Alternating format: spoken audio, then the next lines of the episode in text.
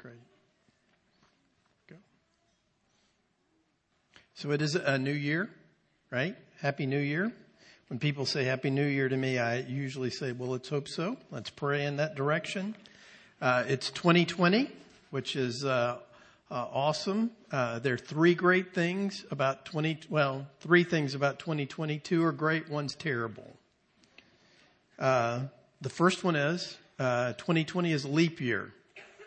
Means you get an extra day, 366 days instead of 365. So you have 366 opportunities in 2020 to remember that the Lord's mercies are new every morning. You may think that's trite and silly, but trust me, someday will come this year where you're going to hope and pray that's true. That's number one. Number two, another great thing about 2020, th- this year is the year for the real Olympics, right? Not the Winter Olympics, but the real ones. They're going to be, they're going to be spoken as a southerner, right? Who doesn't understand uh, ice dancing. But anyway, um, whatever that is. Yeah. triple axel. But uh, the, yeah, so the so the fact is, uh, it's great. Uh, the real Olympics will be this summer, and then there's a a, a terrible thing about 2020, and uh, I want to be very uh, direct and straightforward with you. It's an election year. Um, one of the problems that we experience in the Church of God, one of the problems we experience as human beings is that we like to divide ourselves up into tribes. And, you know, the, fr- frankly, uh, that's normal and, and uh, a part of what we do. But um, uh, let me urge you as we head into 2020, as you uh, get angry with one another, and you uh, get uh, in some pretty intense discussions with one another to remember whose tribe you're in. And I don't mean tribe that's political. I mean uh, there's one tribe that you're a part of, and as Joe said, it's Jesus' tribe. And honestly, that tribe matters the other ones, not so much. Um, and so, in light of that, that's why uh, we're going to begin a year-long series on the Old Testament books of Ezra and Nehemiah. Uh, there was a point in time in history where the books were combined. Um, if you've grown up around churches at all, you probably are very familiar with the book of Nehemiah because everybody uses it to fundraise uh, for uh, for building projects. Uh, poor Nehemiah probably would have never written that book if he'd known that preachers were going to use that to get money out of people to build buildings, which is not a bad thing, but yeah, that's what it's largely used for. Uh, the book of Ezra is almost never preached. Um, uh, and uh, sadly, uh, there's some really, some really great, uh, some really great uh, things in it. Maybe you've been worshiping here for the last 13 months, and you were not here before that. Um, the last 13 months, we've done a, a, project here where we followed throughout the year the Revised Common Lectionary, and I would pick a text each week from the lectionary to preach on. Historically, for most of our 26 years, what we've done here is we've worked our way through biblical books, and we're going to do that again this year. So for largely the biggest part of this year, we're going to look at Ezra and Nehemiah.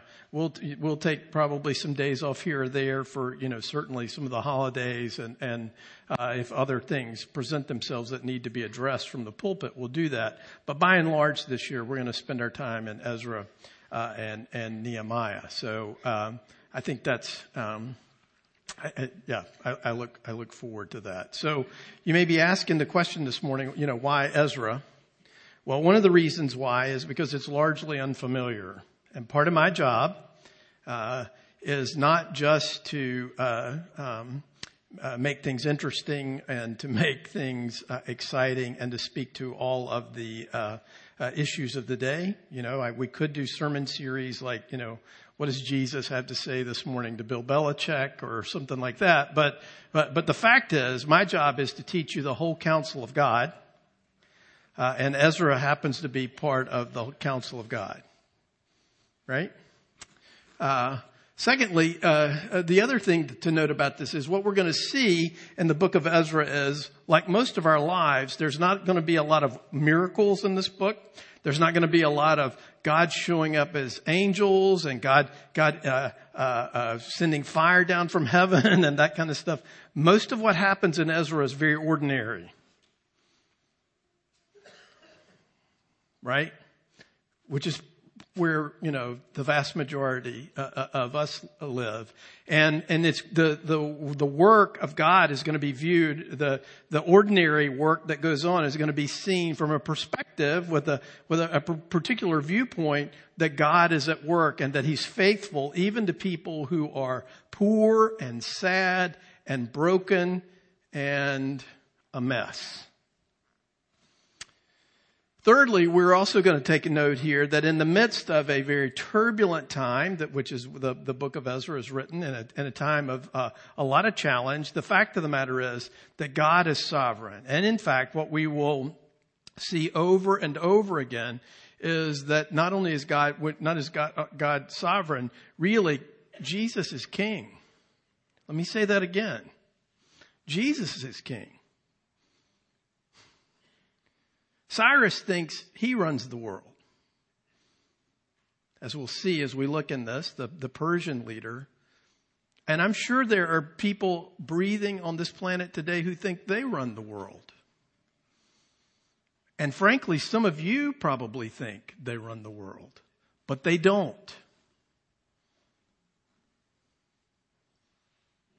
And that's one of the problems that we have during elections is uh, we think that stuff is of ultimate importance.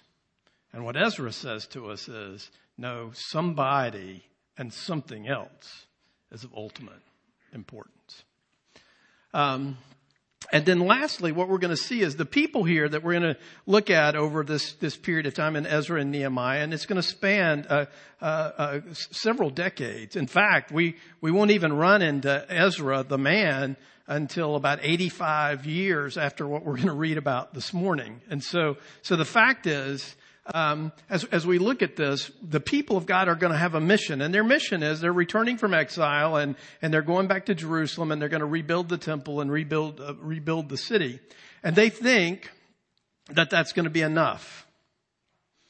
And what we'll learn is the things that we tend to think that are enough, and that's a divine mission. That's a God-oriented thing. In the end, is not going to be enough for them to see the full restoration of the work of God and the people of God. It's going to take somebody, namely Jesus Christ, uh, and His work uh, and the outpouring of the Spirit to ultimately complete uh, the work that God uh, uh, that God is uh, beginning here. So that's that's a, that's a couple of things for us, kind of big picture things.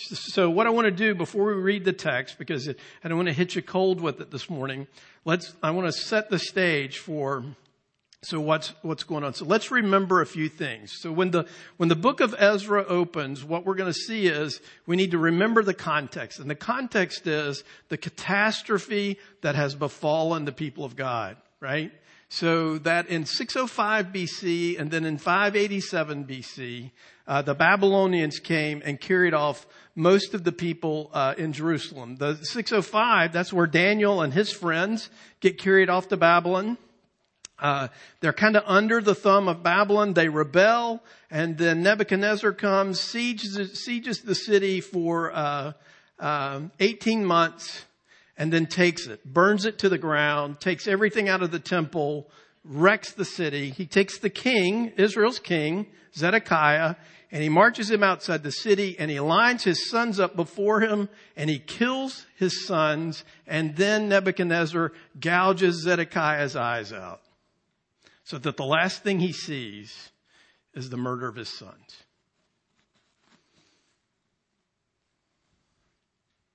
This is the people of God. These are the descendants of David, right? So what a catastrophic uh, situation. Zedekiah fades away. We never really hear much about him. So the people are carried away to Babylon. Their city's in ruins. Their temple is destroyed. How are they going to live and work uh, in a place that's totally alien to them. How are they going to worship? How are they going to think of themselves when so much of their identity, and rightly so, was built around the fact that God had given them a land, that God had given them an inheritance, that they were His unique people, and that they experienced His presence, they experienced His power right there in Jerusalem through all of the worship and the things that God did there among them through their temple and all of that. And now all of that's gone. Right?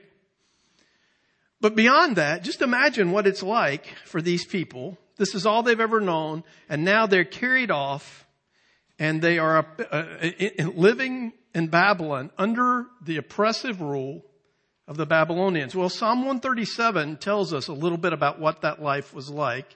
By the waters of Babylon, there we sat down and wept when we remembered Zion. Now, as time goes on, and as Ezra opens up, it's been 68 years since those last people were carried away. 68 years. What were you doing in 1952?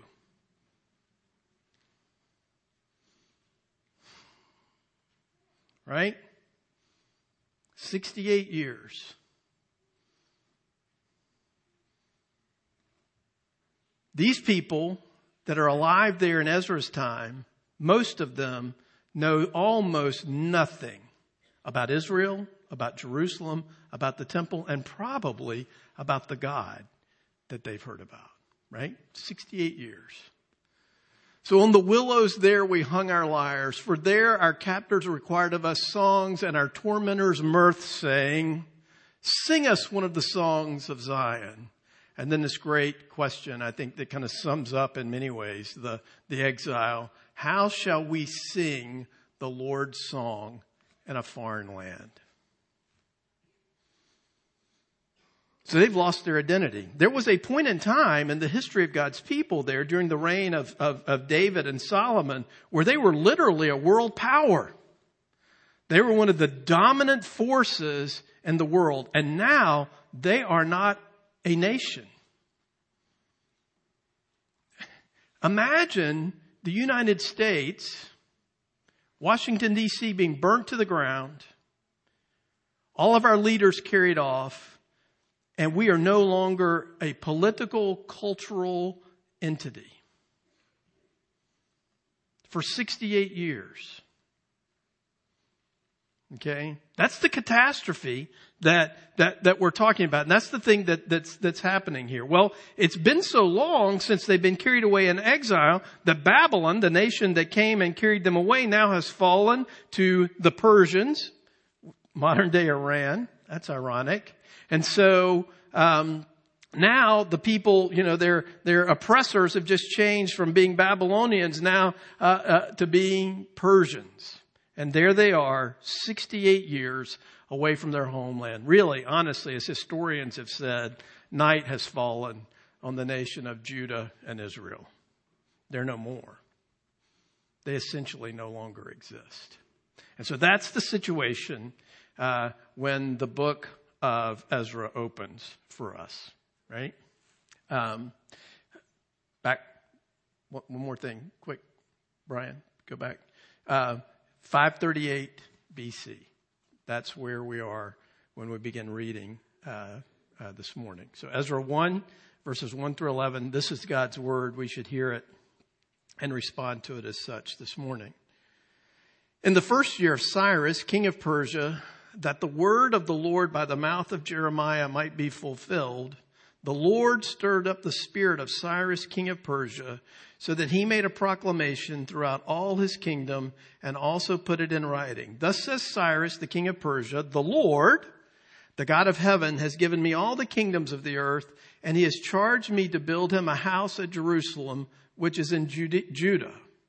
More, whoever is among you, all of his people, may his God be with him, and let him go up to Jerusalem, which is in Judea, and rebuild the house of the Lord, the God of Israel. He is the God who is in Jerusalem.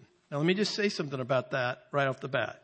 You may read this and you may think, wow, Cyrus, this Persian king, knows the God of Israel.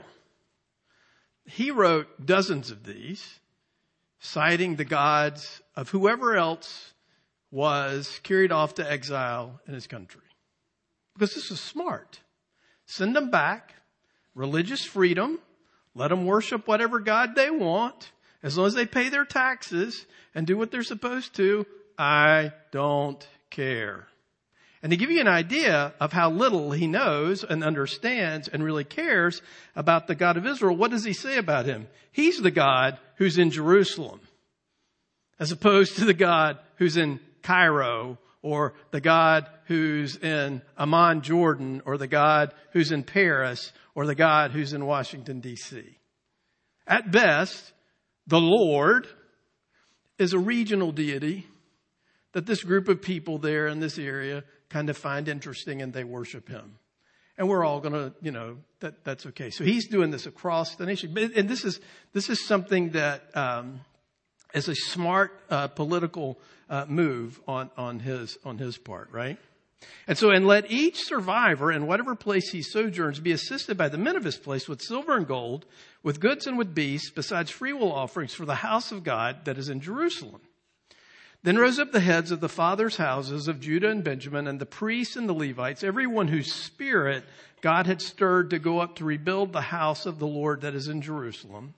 And all who were about them aided them with vessels of silver, with gold, with goods, with beasts, and with costly wares, besides all that was freely offered. Cyrus the king also brought out the vessels of the house of the Lord that Nebuchadnezzar had carried away from Jerusalem and placed in the house of his gods. Now that's what people did back then. When, when I come and sack your city, that means my God is better than your God.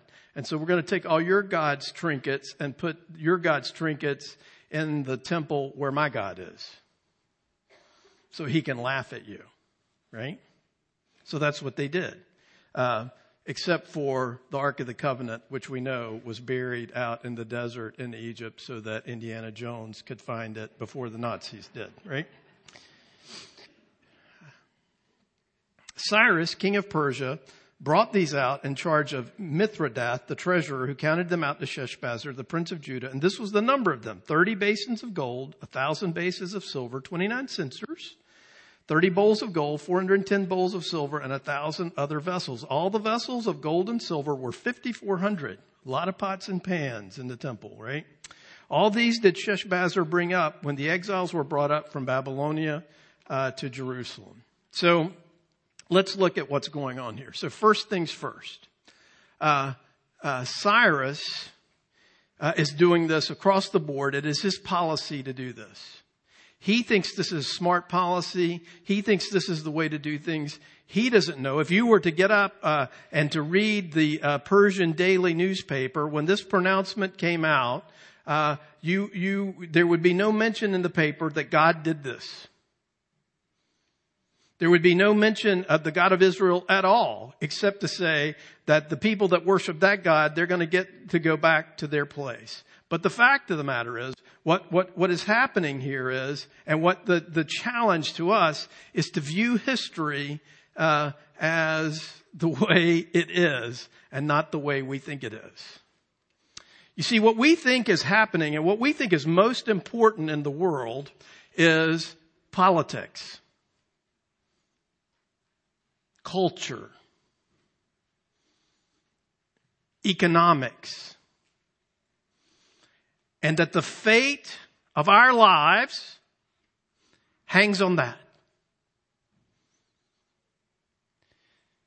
When the fact of the matter is, what's really happening here is, is something else. That there is a God and that this God is king and he directs the affairs of men. You see, what we read here is, is that the Lord stirred him to do this. Friends, I want you to understand something today. Jesus is king and the Bible says to us that he turns the hearts of our leaders as easily as he turns the course of a river.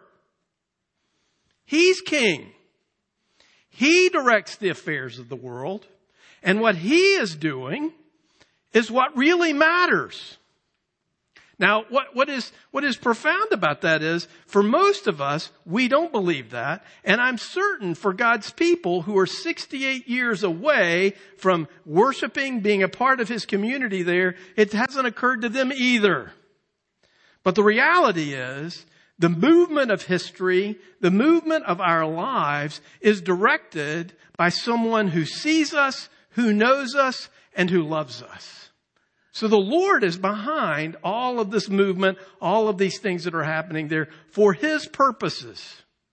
So we, when we read there that the Lord stirred this, He used a pagan, uh, uh, godless in many ways, or maybe he had too many gods, leader to accomplish His purpose. And why did He do that? Well, God had promised that He would do this. We don't have time this morning to read Jeremiah 25 and 29, but God had said even before the exile happened that after a, a certain period of time, God would overthrow the Babylonians and that He would restore His people back to their country. God keeps His promises. Let me say that again.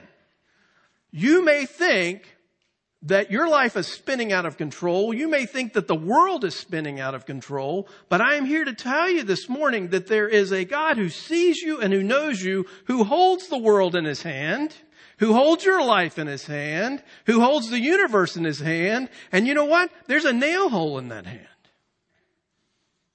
Because he loves you, and he loves his people, and he orders his affairs and he keeps his promises because the most important issue in the world today is not what's happening in Washington or Tehran, it's what's happening right here.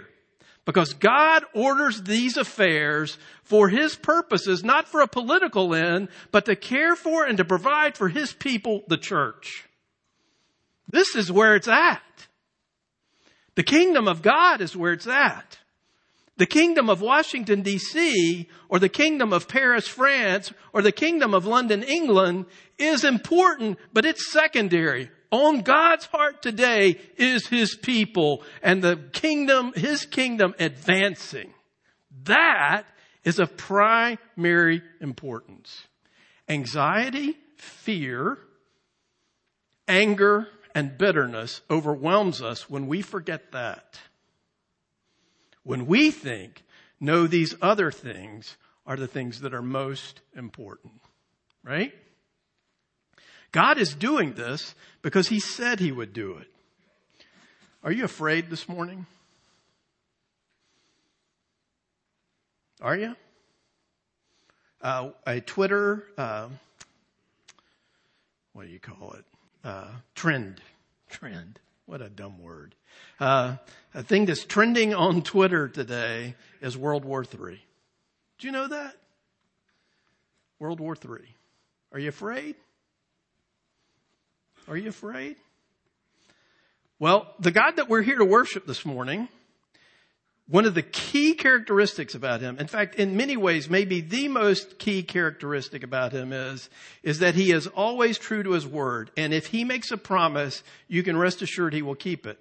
Now, it took him 68 years to do this, but he kept his promise. I'm here to tell you today that in 2020, your God has promised to you that he will be with you that he will be with you until the end of the age, and come what may, that promise will be fulfilled, and I guarantee you today, whether you are sick and dying, whether you are terrified and anxious, whether you are broken by your own sin, if you are in Christ today, you can rest assured that your God has said He is with you and He is for you, and that promise is sure. We can rest in that today. Now there is much turbulence, much difficulty that we face, but the reality is the purpose of God is in, in, moving events as he does is for his glory and for the benefit of his people. We can take courage in that today. Next slide. Not only is God moving his people, not only is he challenging them, and not only is he moving events, but he's also providing for them. Just like the people of God when they left Egypt and the, the Egyptians gave them stuff, Cyrus has said, listen, it's going to be hard for these people to travel from Persia all the way back to Jerusalem, so give them stuff.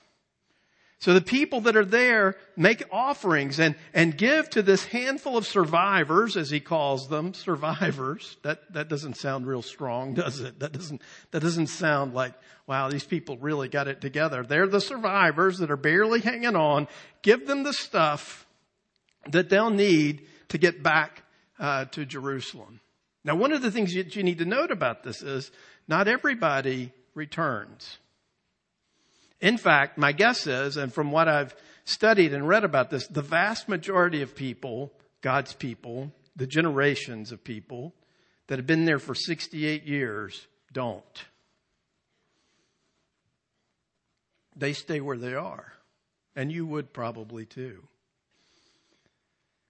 68 years, probably got some businesses there, probably married Babylonians or Persians. Uh, it's pretty comfortable there. Uh, it's the center of world power, center of world commerce.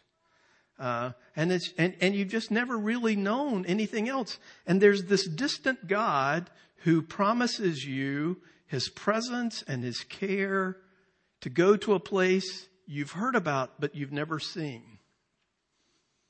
Now, I think I think the vast majority of those folks stayed right where they were. But just as God stirred some people, stirred Cyrus to do this, he stirred some people to hear his call and to go. And then we have this crazy list of all the pots and pans. now, I, as I read this this week, I, I thought about that. I, I bet God's people, as they laid out all the pots and pans, uh, we're kind of embarrassed because just imagine that everybody's doing this, that Cyrus is breaking open his museums and his storehouses and all this stuff. And so all the cultures and all the peoples that they've oppressed and they brought there, they're bringing their gods out too. I bet their gods look cooler. You know, enough said, fertility gods. But that was exciting. And you're one of God's people, you got a spoon and a bowl. right? You're like, yeah, this, this is what we worship our God with. We got this, some bowls and some spoons over here and, oh, we got a censer that we burn some incense in, right? Now, why in the world would, would Ezra want us to think about the 5,400 pieces of pots, bowls? Why, why go to all that trouble? Well, if God cares about pots and bowls, how much more does he care about you? How much more does this matter? How much more do you matter? You, you're tempted all the time to think you don't matter and that, that somehow or other that, that the sweep of history and the sweep of events are just so big that you're just caught up in it. Well, the fact of the matter is this God who moves Cyrus to do this knows your heart, your fears, your story. If he's interested in pots and pans, how much more so is he interested in the lives, the struggles, the sins, and the failures, the fears, and the anxieties of his own people? And then the text ends today with, I think, one of the, the, uh, uh, the phrase, from Babylonia to Jerusalem. And in many ways, frankly, that is the story of our lives.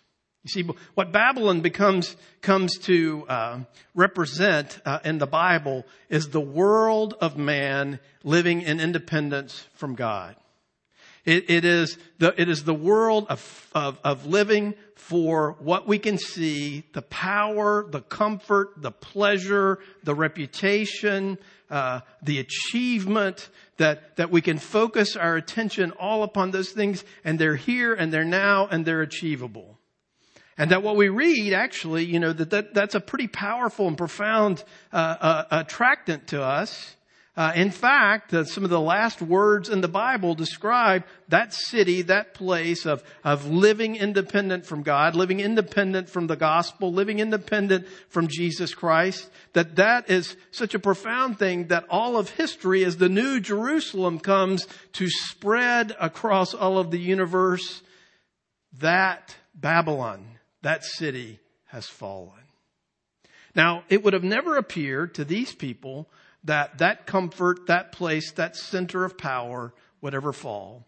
Because here they are, they're going to go on a pilgrimage, on a road leading through the desert to a city in ruins. To a city that still has the scorch marks on what few bricks are left standing from what the Babylonians had done 68 years earlier. Um, there's no water, probably, no walls around the city, uh, no, no, nothing, really. And if there are any of these people who are making the trip that remember what Jerusalem was like, they're really old by now. And yet God moves in his people and he says to us, I'm making for you a home. I'm making for you a city. I will be the one who founds it for you. I will be the one who builds it for you. And, and, and it will be everlasting and eternal. And it will be a place for you to be present with me and me to be present with you forever and ever and ever.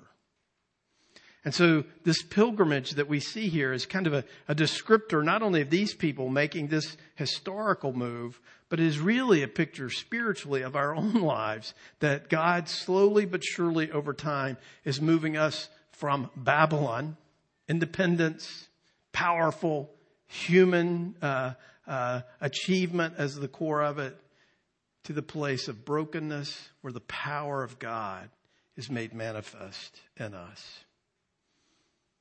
We come now to the Lord's Supper.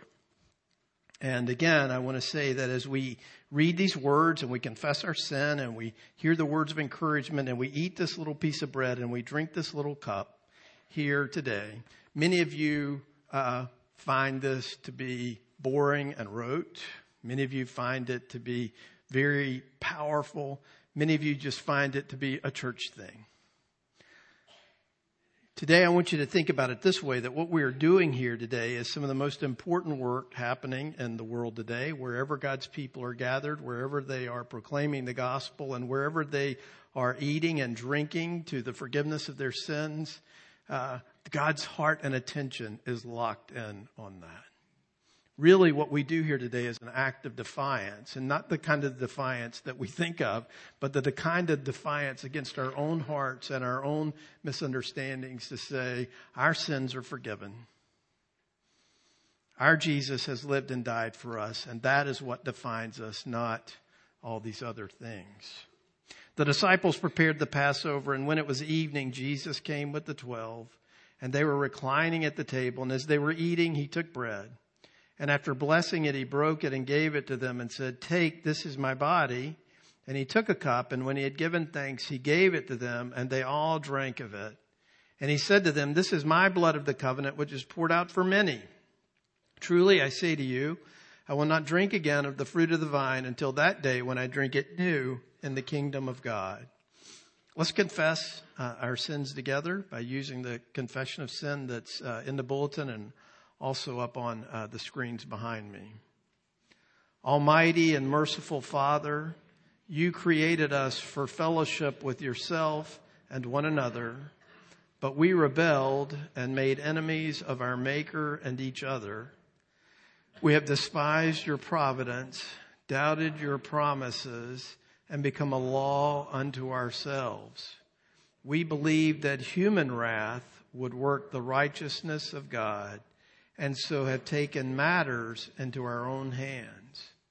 We are thankful that your mercy is higher than the heavens, wider than our wanderings, and deeper than all our sins.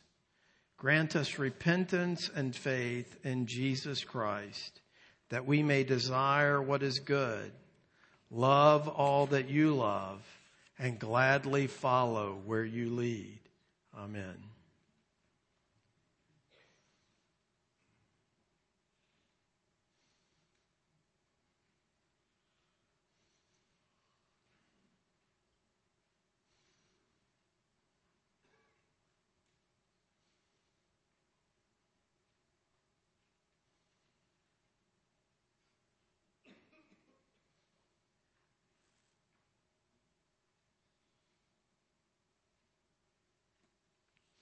Believer, hear the good news. Conduct yourselves with fear throughout the time of your exile, knowing that you are ransomed from the futile ways inherited from your forefathers, not with perishable things such as silver or gold, but with the precious blood of Christ. On the night in which he was betrayed, the Lord Jesus took bread and he broke it, just as I do now, ministering in his name, and he gave it to his disciples.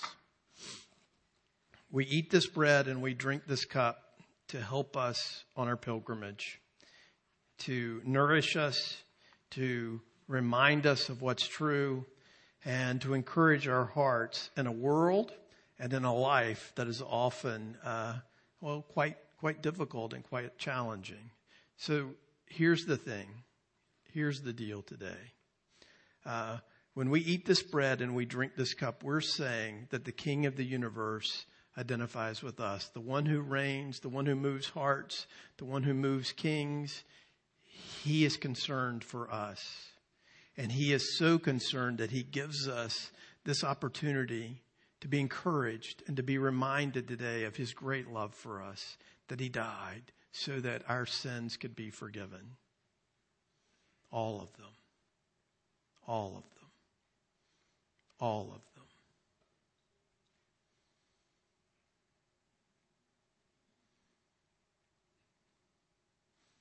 What's most important in the world today? What's most important in your life today? Well, Jesus gives us this to help us see that and be encouraged by that. If that's your hope and that is uh, what you cling to, even if weakly this morning, you profess that to a body of believers somewhere, uh, Jesus invites you today to taste and see his goodness. Uh, as the uh, elders and deacons come down front this morning to assist me, let me remind you uh, that the outer ring is wine, uh, the inner rings are grape juice. All the bread uh, is bread that is gluten free.